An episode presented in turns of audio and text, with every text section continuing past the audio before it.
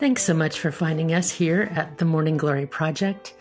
I'm your host, Betsy Graziani Fassbender, and my co producer, Angela Washington, and I are ever so proud and honored to bring the stories of amazing people to you. These are survivors, thrivers, innovators, and trailblazers who tell us not just their stories, but how they got through whatever they got through to get to where they are. We hope you find them as inspiring as we do. Thanks so much for listening and for giving us the honor of your time.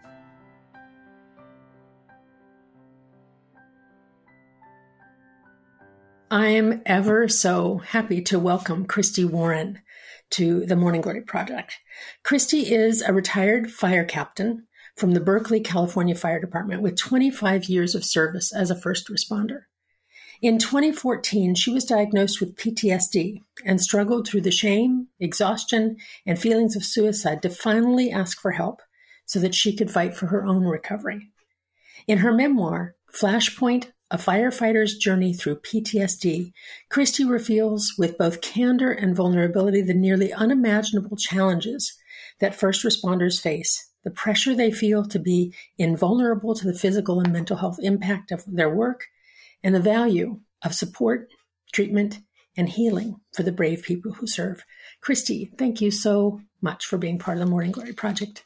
Oh, thank you so much for having me. I feel very honored to be here. Well, your book Flashpoint, I have to say it's it's been some time since I read it because I got it a couple of months ago and the images in it still linger with me. And I'm always struck when I'm talking to firefighters and other first responders, but particularly firefighters, because there's this counterintuitive thing that most of us who are not first responders can't identify with, and that is we run away from the fire and you you and your colleagues run toward it. So I want to ask you kind of in the beginning, what was it that drew you to be a first responder? Well, I actually wanted to be a doctor first and you know, classes are boring because it's like physics and chemistry and all that kind of stuff. And so I wanted to get my hands dirty and, and kind of see something. And so uh, I took an EMT class and then I got a job one summer while I was at, uh, in college as an EMT. And I just absolutely fell in love with it. I, I loved, I just loved the adrenaline of it, the excitement of it, the challenge of it. Like you never knew what your day was going to be like you know, I, I like to work really, really hard. And you worked really, really hard. And, you know, we worked 48, 72. I mean, we could work five days in a row sometimes. And, you know, pushing through the exhaustion and, and pushing through, you know, all the challenges of what we saw and what we had to do. I, I just loved it. I thrived on it. And I said, forget being a doctor. I don't want to you know, being around in a hospital is going to be pretty boring compared to this. So then I became a paramedic and you know, just loved it even more. It was a lot more of a challenge. And then, uh, you know, I saw what the firefighters did, and it's like it's just a whole nother layer of challenge on top of that. And uh, so that was my that was my dream was mm-hmm. to become become a firefighter and a paramedic, and and I attained that, and I I just I loved it. I absolutely loved it. Well, the other part of the attraction, in addition to the the work and providing the service is just seems like an inadequate word, but providing the, the rescue care and the life saving service that first responders and particularly firefighters uh, offer is one draw. And, and, like you talk about the the activity that you're a very physically active person, so mm-hmm. you were mm-hmm. drawn to that action and that adrenaline rush kind of thing. But I also remember a scene from when you were a small kid or, or a young person anyway, watching a first responder and that there was something about that that attracted you as well. Um, is this where you're talking about being seen?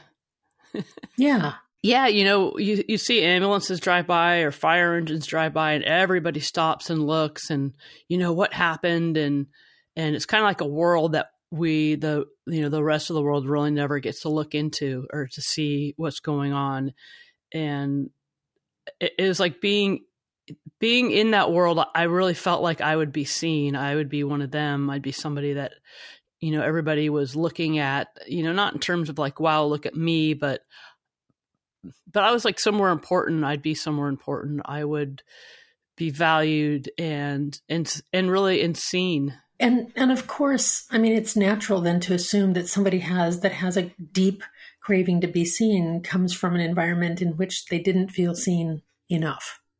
Exactly. So yeah. So I, I growing up, I had a, a challenging. I used to say a crappy childhood, and uh, a friend of mine kind of reframed it to call it a challenging childhood because it kind of made me who I am. And so yeah, I had a very challenging uh, childhood. Uh, I had bar- both parents who were very unavailable. My, uh, my parents were divorced when I was four. Um, you know, as a real burden to them, which I was told by my dad sometimes. Mm. And my mom was just unavailable. She had her all her own issues to deal with, and she drank a lot and she did a lot of drugs. And I was really kind of by myself, like trying anything to be seen. I wasn't very popular at school. And so I, I really struggled and felt very alone and, you know, not not needed, not wanted not valued.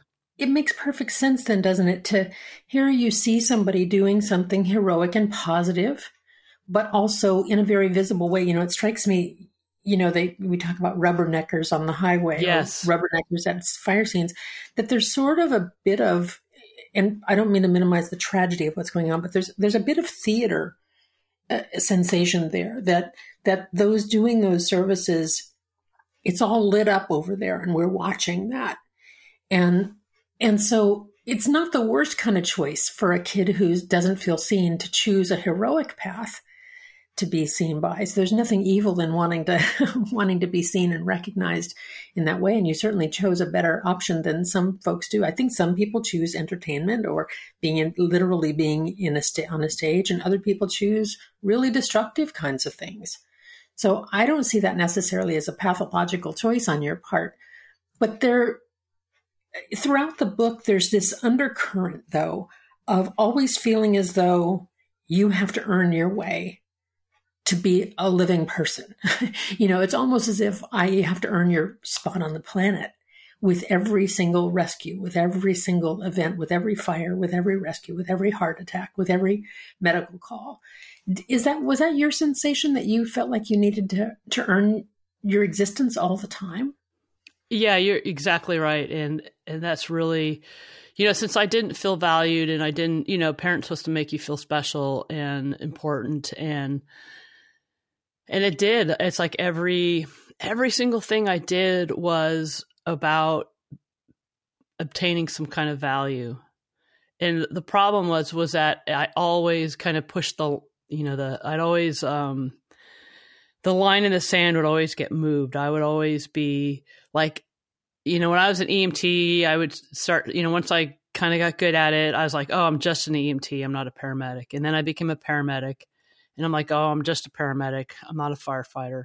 And then I became a firefighter. And then I was like, well, I'm just a firefighter. I'm not a driver or a captain. And I just continually would up the ante of what would make me important. So I never you know, I could never attain that no matter how hard I tried. And I tried with everything I had. And, you know, either I was the best or I was nothing. It, I was very much an all or nothing person. Right. And, you know, it's like kind of that saying, like, if you win a gold medal, it's going to make you feel better. And it's like, it doesn't, it doesn't change you at all. I don't think that's at all limited to people in, to first responders. I mean, I, I know people that have won prizes and people who've been awarded the top level of their profession, people that have been magnificent um, achievers in whatever they do, and they still don't feel like enough. And I like that way you describe it. You kept moving, you know, erasing the line and moving it further ahead to what you were. And even when you got to the thing that you wanted to do, which was to be captain, still that wasn't enough. And so, mm-hmm. what the result of that for you, it seems, is that then it wasn't just enough to be the captain or to be the firefighter, to be the EMT, but you had to be the gung hoest, toughest, baddest, all the way out there of whatever whatever iteration you were in. And that meant taking risks with your own safety with your own taking injuries subjecting yourself to more and more traumatic experiences Can you say a bit about that? Yeah, it really made me uh, just push myself a lot harder than I should have pushed myself, and you know, not giving myself a rest. And yeah, like in the book, you know, I had a um, I continued to work while having a torn meniscus, and because I was just going to keep you know going through the pain. It's like I'm not I'm not going to take any time off and let it rest, or you know, I had the same thing with my shoulder. I had, I had a torn rotator cuff that was torn pretty bad, and I just kept working through it because I was tough I even like after I had shoulder surgery, I think I took pain meds for about a week and it's an extremely painful surgery. And when I went to physical therapy for the first time, he asked me, you know, what pain meds I was taking. And I said, I'm not taking any. And he goes, why not? He says, are you in, are you not in pain? I go, I'm in a lot of pain. He goes, and why aren't you taking any pain meds? And I'm like, because like I, I didn't know I was allowed to. Like I thought I had to, you know, tough this out. And he's just like, you're crazy. Hmm and so yeah that's that's very very true. I just continue to you know my body is just absolutely thrashed and just from pushing myself through everything and and not getting sleep and just yeah that's you're absolutely right. Well and i wonder too i'll stay on the physical side but i want to go to the emotional side of this too. Mm-hmm. but on the physical side too i wonder being a female firefighter if you felt a special push not to show weakness or vulnerability, to show extra strength? Did, did, was that a dynamic in your experience?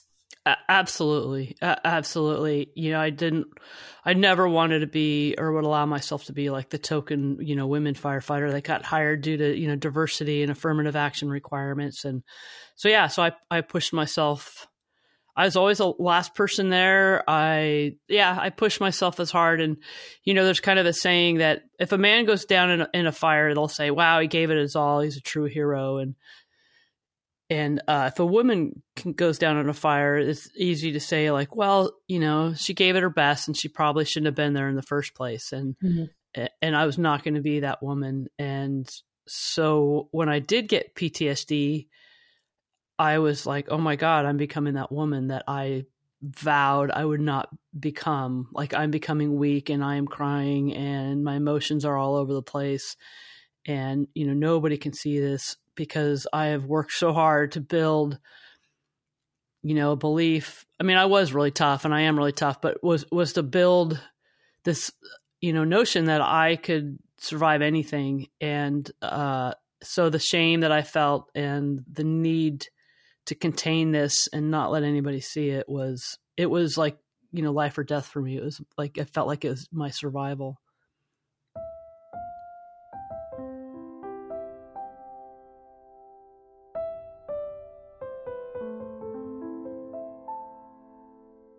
So let's transition over to that. The the physical toll of this job it's just incredible. I mean just the lifting and the running and the all of the you're dealing with obstacles and all the things that you're doing all the time subject your body to the kind of injury that seems inevitable to me. I mean, I don't know how anybody isn't injured doing what they do. I don't know how they aren't injured every single time, frankly. But the psychological injury is another matter too. And it goes back to that line that you drew for yourself of never being enough, that you always push the line out. And that clearly you can't rescue every single person. There are fires that are too big to battle. There are lives that are lost before you can arrive. There are circumstances and all that. But there were times when, for you in your story, that, and this is the part that really moved me about your book, Christy, was that there was one rescue in particular where the person didn't make it. And that hung with you. Can you tell, tell a bit about that experience? Not for the purposes of sensationalizing the death of this one poor human, but to say what you did with that and how how that became I don't know, this way that you kind of flogged yourself all the time. Yeah, um you know, I've been to so many traumatic calls and injuries and deaths and and I, I, seem to found a way to just kind of I liken it to like I have a box and I put the bad call in a box and I close the lid and I go on. And you know, we all have to do that or we wouldn't be able to do our job. You know, when you're there for 48 hours, if you can't put stuff away in a box and close the lid, it's going to be difficult to go to the next call and be present. So, when I went on this fire, it was a fatality uh, that I feel like I made a mistake, that I, I, I didn't find this person when I was asked to go find him. And I, I didn't consciously realize what it was doing to me, but it seemed to be the one that filled the box. It was like the lid wouldn't close. And it had built enough enough pressure that it just kind of blew all over everything. And and all the calls that I had gone on had kind of just suddenly come bursting out and, you know, my wife noticed at first that, you know, I was talking about this call a lot and I was like obsessing about this call and replaying it in my mind over and over about what else I could have done and I should have done. And it's it's really the one that, you know, it's the straw that broke the camel's back. Hmm. And once that box was open, I I couldn't close the lid again and that really started my PTSD. Well, and to, to give it some perspective too, in all probability, the way that I read this, and I'm, I'm not a firefighter, so you'll have to forgive me that that lack of knowledge, but it sounds as though no one could have found this person. It was an absurd kind of expectation, but you still felt as though you were a failure for not having rescued this individual. And no one in your group was thinking that of you. That was all inside your assessment of the situation. Everybody else was saying, oh, you can't rescue them all. I mean, th- this was ridiculous. So this was a, a, self expectation that you imposed upon yourself. And that, like you said, it, it kept the, the lid from the box to be able to close. And then, so here you were having meltdowns. And by meltdown, I don't mean just that you were crying. I mean that you, that you were having difficulty functioning in lots of ways. And you were crying at times that, that really startled you Uh, in a really unexpected way and, and you aren't a natural weeper. So it, if it was me i'd be weeping every day. So you know because i'm a natural weeper. But but for you this was a new experience. So in addition to feeling weak there was also this notion of well now i'm like the stereotype of women that might cry too easily or be overly emotional. And that really messed with your head. What were the symptoms then that resulted when people when people hear PTSD and it's become common vernacular, but post traumatic stress disorder is a specific kind of thing. It's not just that you're upset about something that happened. Can you tell a little bit about the, the kinds of symptoms for PTSD that you had? Yeah, absolutely. And you're absolutely right. Like, you know, nobody walks away from this job unscathed or unaffected or changed. It, it absolutely affects everybody. But whether you get actual uh, PTSD, and we're trying to change it to dis or not from disorder to injury because it's actually an injury. It's a physiological injury to your brain. Um, so yeah, the symptoms were yeah, like you mentioned, crying. I started crying. I never been a cry unless I get really really angry. Then I'd cry, but other than that, I never cry. And now I was crying all the time, like for no reason. Uh, my anxiety. I started. I should stay. I started having anxiety the tones would go off at work and it could be for you know something just absolutely no big deal a stub toe or something silly that we get called for and but just the sound itself would set off a you know physiological response through my body like they just mentioned like a school bus full of you know five year olds just fell off a cliff mm-hmm. or something like that i'd have the same response to that uh, i started having nightmares a lot of nightmares i'd wake up screaming uh, throwing myself out of bed.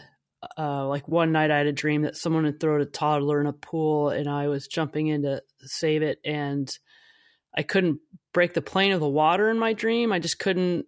I couldn't do it, and I finally woke up, and I was trying to dive through the bed. That's why I couldn't like break the plane of the water. So yeah, nightmares were a real problem. Um, I was really irrational. I'd get super mad at my wife for like ridiculous things. I couldn't sleep. I just, you know, except for falling asleep and having nightmares. You know, when you can't sleep, not only does it affect your brain and affect your mood and affect, it's like a snowball effect. Right. But it's really lonely at two o'clock in the morning when you can't sleep and the whole rest of the world is asleep.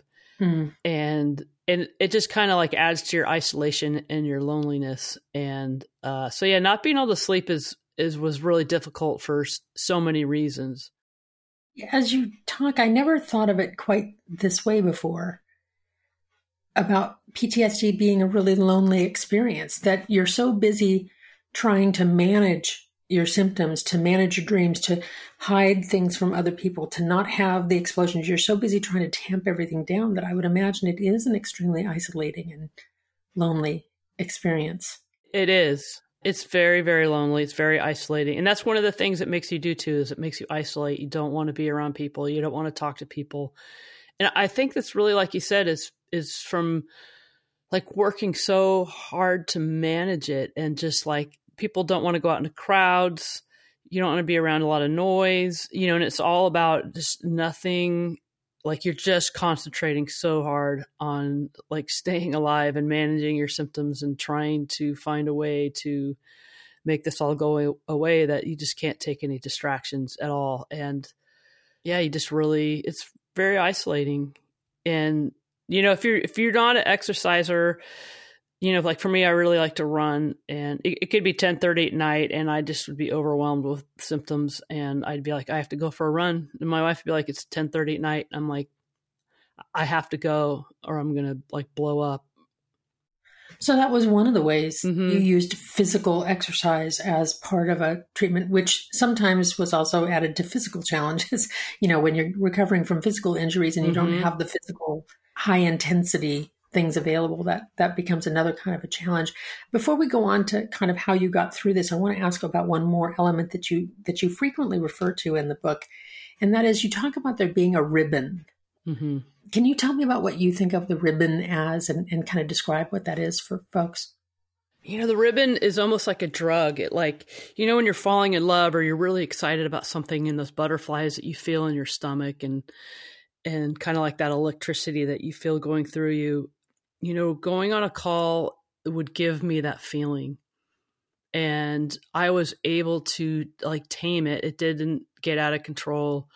You know, and I kind of almost look like or think of it like that's what the rest of the population would do. You know, when they get when that much adrenaline is dumped in them and the kind of the ribbon starts, you know, winding its way through you, you know, the kind of the rest of the world becomes overwhelmed and usually they'll freeze or you know take flight. And for us for first responders we are able to tame that ribbon and we are able to you know function very well through it. And, and in fact it gave me incredible clarity. And that that's the time that i feel most at peace mm. and calm and quiet is when i'm dealing with some insane chaos around me. Which is so contrary to how most people feel. Most yes. people feel overwhelmed by that and they, they have to, to quiet everything down and that's when they're going to feel calmer.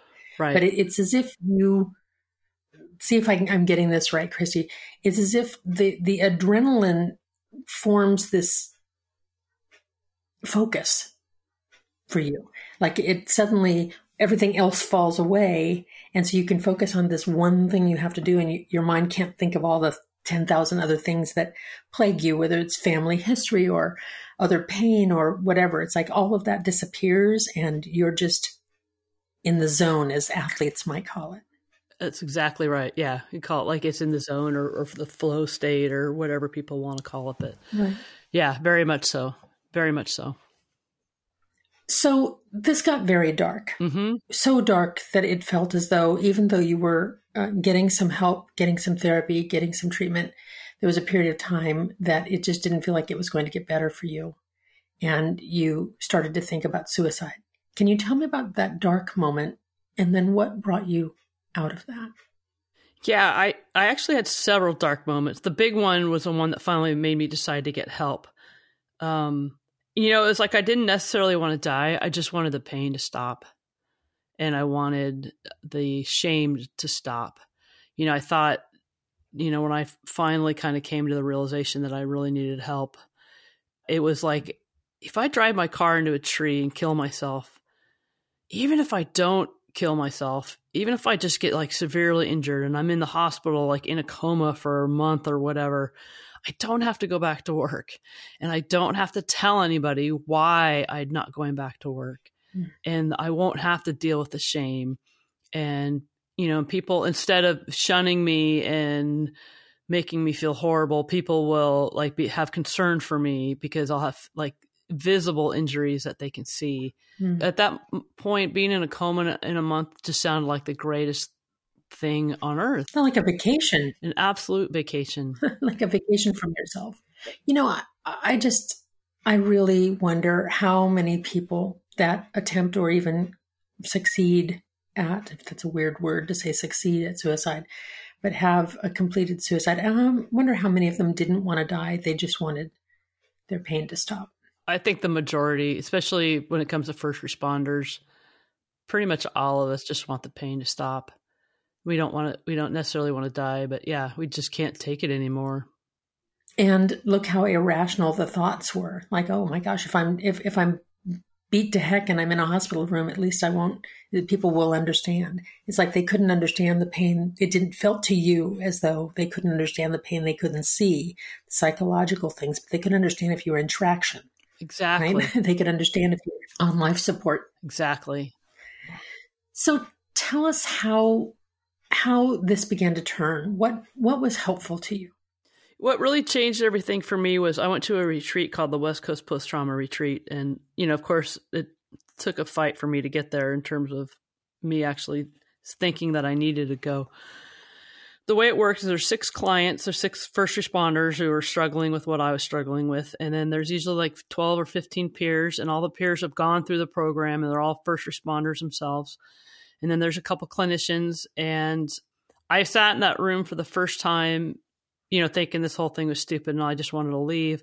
And then looking around the room and saying oh my god like i am not the only one. Look at all these people in here who've gone through what i went, am going through. And then my you know six comrades you know they're going through it right now too. And they're like regular people and there's some there were some tough tough people in there like you know, like one of the guys in my group was, you know, he's undercover cop for many years, and you know, he was all he was huge and strong and tatted out and just a badass. And it's like, okay, well, these people can go through this, then maybe it's okay that I'm going through this, and I'm not alone. I'm not the only one, and these people understand 100% what I'm going through, and I don't have to explain myself and try and convince them that this is real and it, it it's really what changed for me and what made it possible for me to start my recovery.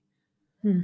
Seeing other people normalizing what you're going through, thinking that it's not just because I'm weak, you're looking at these, what you call badass folks, these, you know, really strong, valiant, heroic people that are broken down by what they do. You know, and this kind of segues to what I wanted to kind of end our conversation with.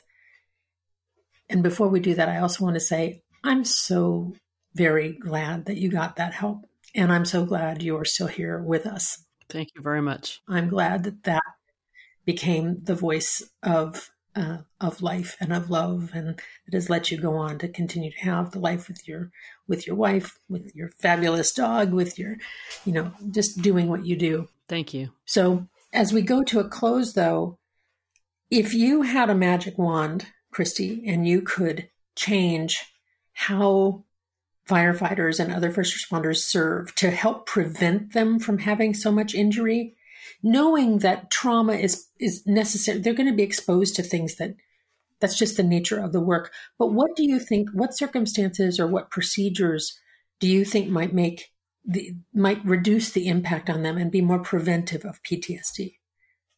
First of all, we need to talk about it and need to to normalize it. You know, there's this thing. It's uh, you know, I remember being on a really horrible call that was just unbelievable, and somebody said, I, I think I even mentioned like, "Wow, that was unreal," and and somebody pulled me aside and goes, "Hey, are you doing all right?" And I go, "Oh, I'm fine." It's it's like, "Oh, I'm fine" is like a reaction, and I think a lot of people do that. But as soon as it's almost like a trigger, like I say, "Oh, I'm fine," and then I that's when I take that thing and throw it in the box. And we have to stop saying like, "Oh, I'm fine," and maybe talk about you know what was so horrible about that call, and make it okay to talk about that, and make it okay when, especially when you start developing any signs or symptoms of PTSD, to say, "Hey, this is starting," and get help much sooner than fighting it forever. And then you know the, the other thing the the the magic wand part is sleep we don't first responders don't get any sleep. I mean, firefighters work 24, like I said, 48. And normally now all the schedules are going to 48 hours on, like as a minimum. And, but, you know, police officers get it too. It's a, it's a 24 hour day job. And, you know, paramedics work 24 hour shifts and, um, and so yeah, somebody's got to be available. But, but when we sleep, is when our brain kind of heals and kind of goes through and cleans itself up. Mm-hmm. And without that sleep, your brain isn't going to like clean itself up from the trauma that we saw. I mean, they, they say trauma is like getting hit in the head with a baseball bat. It's like a literal injury to your brain every time you experience a trauma. And so if we don't get any sleep, we can't repair that. And they just add up and add up and add up. And, and that's when and, and, that's when you finally reach the breaking point and and we don't sleep. Like i look back you know you're supposed to sleep eight hours a day which is a third of the day which is a third of your life. So by the time you turn 60 you should have slept for 20 years and it's like i'm sure most responders by the time they turn 60 have slept. They're probably missing at least two-thirds of that and your brain just can't can't heal. And it's just going to cost a lot of money to do that because you you need people working 24 hour shifts and so or 24 hours a day. And so they'd they'd almost have to double their you know personnel to to get that done. And so i, I don't know if that'll ever happen. What really strikes me though is that you know you hear about the terrible torture in POW camps and mm-hmm. and under those circumstances. And one of the first things they do is they deprive people of sleep because it messes with your mind and it weakens you and it and it makes you more vulnerable to suggestion and all of that stuff. So sleep seems like a really important thing. And, and I know it's, it's money, but it's got to, it also has to cost a lot of money to have a lot of workers comp claims and have a lot of people that serve for, for X number of years until they get really good and then they have to quit because they can't go on. So I, I would imagine that there's some cost savings that could be, could be had by protecting people's sleep hours and, and also, like you say, making, um, making it culturally okay to talk about what you need. Well, Christy, there's so much more that I want to talk to you about and will continue to do. I really urge people to read Flashpoint, A Firefighter's Journey Through PTSD by Christy Warren. You can find out more about her by going to Christy Warren. Is it ChristyWarren.com? It's Christy E. Warren. Christy, thank you so much for it sounds such a trite thing to say, but thank you for the service. There are there are people whose children are alive there are kids whose parents are alive. There are people whose homes were rescued, or partly so, because of the work that you have done, and I'm grateful for that. So thank you, and thank you for sharing your story here on the Morning Glory Project. Thank you so much, Betsy. It's been an honor.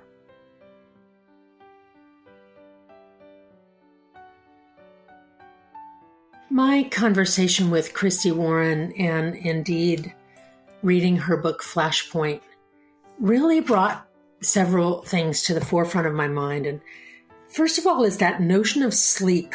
You know, whatever your profession, whatever your age, whatever your condition, sleep deprivation changes everything. If you can't get good sleep, if you're afraid to sleep because of nightmares, if sleep is taken away because of the schedule that you serve, it sets you up for being vulnerable to not just to to a trauma because of course first responders are dealing with trauma all the time but vulnerable that that trauma doesn't just have an impact on you but that it becomes post-traumatic injury as christy was talking about. So somehow looking at I, I wish i did have that magic wand that i offered christy that we could somehow change the way that our medical personnel and our first responders have a schedule so that sleep is a valued part of that schedule. You know, for athletes, it's an important part. We know that for them to be on peak performance, they have to sleep well, eat right, rest in between. Why not for our first responders? And you know, the math of it is one thing because it seems kind of penny wise and pound foolish that to save money, we work people to a point that they sustain worse injuries. It seems like we'd be paying more out in workers' comp dollars and in medical retirement because they can't sustain. So it just seems counterintuitive to me to not take care of our folks that take care of us. The other piece that really stands out in my mind in my conversation with Christy and in reading her story as well is when she reached that point where she thought of running her car into a tree. And she realizes now looking back that she didn't want to die. She just wanted her pain to stop. And when it didn't seem like there was any other way to make it stop, to die or to be put into a coma for a month felt like a vacation from herself. I really wonder. I have no way to measure this, but I wonder how many people who have ended their lives or tried to end their lives did so not because they really wanted to die, but because they saw that as the only way to stop their pain. And if we can be compassionate, loving people, if we can help people to find the resources that they need to get through what they're going through, I just can't help but believe that we would save a life and maybe lots and lots of lives. That's a worthy extra bloom to think about. Thanks so much for listening to the Morning Glory Project. I'm touched that you would take this time to listen to the stories that we have here. And I hope that wherever you are, that you're finding rest, that you're getting sleep, that you're getting care, and that you are able to bloom.